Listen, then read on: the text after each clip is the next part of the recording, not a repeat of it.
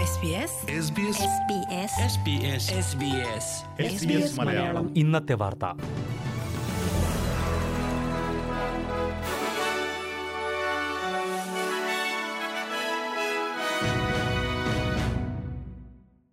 നമസ്കാരം. S B S Malayalam ഇന്നത്തെ വാർത്തയിലേക്ക് സ്വാഗതം. ഇന്ന് രണ്ടായിരത്തി ഇരുപത്തിരണ്ട് ഫെബ്രുവരി ഇരുപത്തിയെട്ട് തിങ്കൾ. വാർത്തകൾ വായിക്കുന്നത് ദിജു ശിവദാസ്.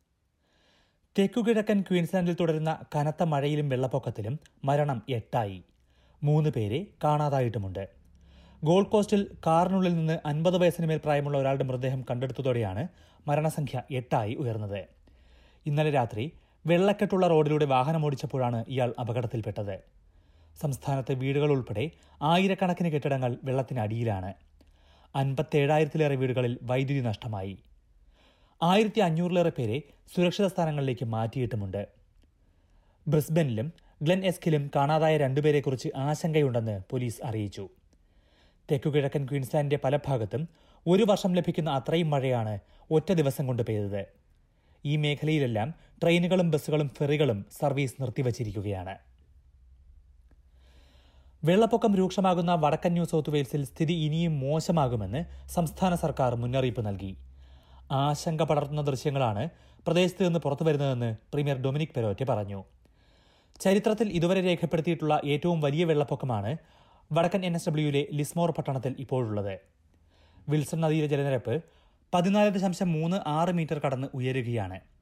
ആയിരത്തി തൊള്ളായിരത്തി അൻപത്തിനാലിൽ പന്ത്രണ്ട് ദശാംശം ഒന്ന് ഏഴ് മീറ്റർ വെള്ളം പൊങ്ങിയതായിരുന്നു ഇതിനു മുമ്പുള്ള റെക്കോർഡ്. ലിസ്മോർ പട്ടണത്തിൽ ഇന്ന് പുലർച്ചെ അരമണിക്കൂർ കൊണ്ട് നൂറ്റി എൺപത്തിയൊന്ന് മില്ലിമീറ്റർ മഴയാണ് പെയ്തത്. വീടിന് ചുറ്റും വെള്ളം പൊങ്ങിയത് കാരണം നൂറുകണക്കിന് പേർ മേൽക്കൂരകളിൽ അഭയം പ്രാപിച്ചിട്ടുണ്ട്. അഞ്ഞൂറിലേറെ പേരെ ഇതുവരെ രക്ഷിച്ചതായി എമർജൻസി വിഭാഗം അറിയിച്ചു. സൈന്യത്തിന്റെ കൂടി സഹായത്തോടെയാണ് രക്ഷാപ്രവർത്തനം നടക്കുന്നത്. പതിനയ്യായിരത്തിലേറെ പേരെ സുരക്ഷിത സ്ഥാനങ്ങളിലേക്ക് ഒഴിപ്പിച്ചതായും സർക്കാർ അറിയിച്ചു. പ്രളയബാധിത പ്രദേശങ്ങളിൽ അടിയന്തര സാമ്പത്തിക സഹായം നൽകുമെന്ന് ഫെഡറൽ സർക്കാർ പ്രഖ്യാപിച്ചിട്ടുണ്ട്. പ്രായപൂർത്തിയായവർക്ക് ആയിരം ഡോളറും കുട്ടികൾക്ക് അഞ്ഞൂറ് ഡോളർ വീതവുമാണ് സഹായമായി നൽകുന്നത്. റഷ്യൻ സൈന്യത്തിനെതിരെ പോരാടാൻ യുക്രൈനിലേക്ക് യാത്ര ചെയ്യരുതെന്ന് ഓസ്ട്രേലിയക്കാർക്ക് സർക്കാർ മുന്നറിയിപ്പ് നൽകി. പോരാട്ടത്തിൽ അണിചേരാൻ യുക്രൈൻ പ്രസിഡന്റ് വ്ളോഡിമിർ സെലൻസ്കി നടത്തിയ ആഹ്വാനത്തിന്റെ പശ്ചാത്തലത്തിലാണ് പ്രധാനമന്ത്രി സ്കോട്ട് മോറിസന്റെ ഈ മുന്നറിയിപ്പ്. യുക്രൈനെ സഹായിക്കണമെന്ന് ആഗ്രഹം തോന്നാമെന്നും എന്നാൽ ഇത്തരത്തിൽ യാത്ര ചെയ്യുന്നത് ഓസ്ട്രേലിയൻ നിയമങ്ങൾക്ക് വിരുദ്ധമായിരിക്കാമെന്നും പ്രധാനമന്ത്രി മുന്നറിയിപ്പ് നൽകി. ഓസ്ട്രേലിയക്കാരുടെ സുരക്ഷയെ കരുതിയാണ് ഈ മുന്നറിയിപ്പെന്നും അദ്ദേഹം പറഞ്ഞു. വിദേശ സൈന്യത്തിൽ ജോലി ചെയ്യുമ്പോഴല്ലാതെ വിദേശത്ത് പോയി സായുധ സംഘർഷങ്ങളുടെ ഭാഗമാകരുത് എന്നാണ് ഓസ്ട്രേലിയൻ നിയമം വ്യവസ്ഥ ചെയ്യുന്നത്. യുക്രൈനിലേക്ക് യാത്ര ചെയ്യാൻ പാടില്ല എന്ന് ഓസ്ട്രേലിയ ഔദ്യോഗികമായി യാത്രാ നിർദ്ദേശവും നൽകിയിട്ടുണ്ട്. യുക്രൈനിലേക്ക് പോയി പോരാട്ടത്തിൽ പങ്കുചേരാനുള്ള ആഗ്രഹം പ്രകടിപ്പിച്ചുകൊണ്ട് കാൻബറയിലെ യുക്രൈൻ എംബസിയിൽ കഴിഞ്ഞ ഇരുപത്തിനാല് മണിക്കൂറിൽ ഇരുപതിലേറെ ഫോൺ കോളുകൾ ലഭിച്ചിട്ടുണ്ട് എന്നാണ് റിപ്പോർട്ടുകൾ. നാളെ നടക്കുന്ന ദേശീയ സുരക്ഷാ സമിതി യോഗത്തിൽ സാഹചര്യം കൂടുതൽ ചർച്ച ചെയ്യുമെന്ന് പ്രധാനമന്ത്രി അറിയിച്ചു. വെസ്റ്റേൺ ഓസ്ട്രേലിയയിലെ പ്രതിദിന കോവിഡ് കേസുകൾ ഇതുവരെയുള്ള ഏറ്റവും ഉയർന്ന റെക്കോർഡിലെത്തി. ആയിരത്തി ഒരുന്നൂറ്റി മുപ്പത്തി ആറ് കേസുകളാണ് ഇന്ന് റിപ്പോർട്ട് ചെയ്തത്. തുടർച്ചയായി ഇത് നാലാം ദിവസമാണ് ആയിരത്തിന് മേൽ പ്രതിദിന കേസുകൾ എത്തുന്നത്.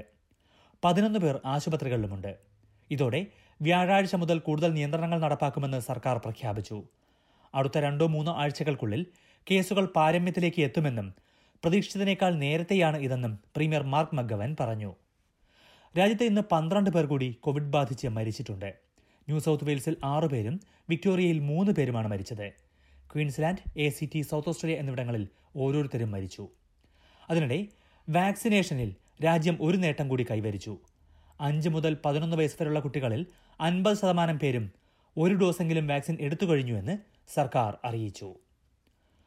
പ്രധാന നഗരങ്ങളിലെ നാളത്തെ കാലാവസ്ഥ കൂടി നോക്കാം. സിഡ്നിയിൽ മഴയ്ക്കു സാധ്യത. പ്രതീക്ഷിക്കുന്ന കൂടിയ താപനില ഇരുപത്തിമൂന്ന് ഡിഗ്രി സെൽഷ്യസ്.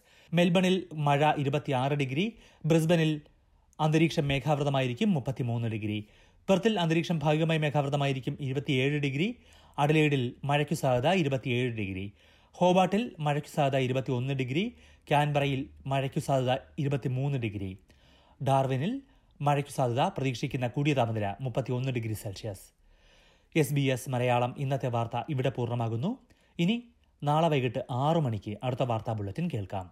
ഇന്നത്തെ വാർത്ത വായിച്ചത് Diju Sivadas. SBS SBS SBS SBS SBS SBS Malayalam. ഇന്നത്തെ വാർത്ത.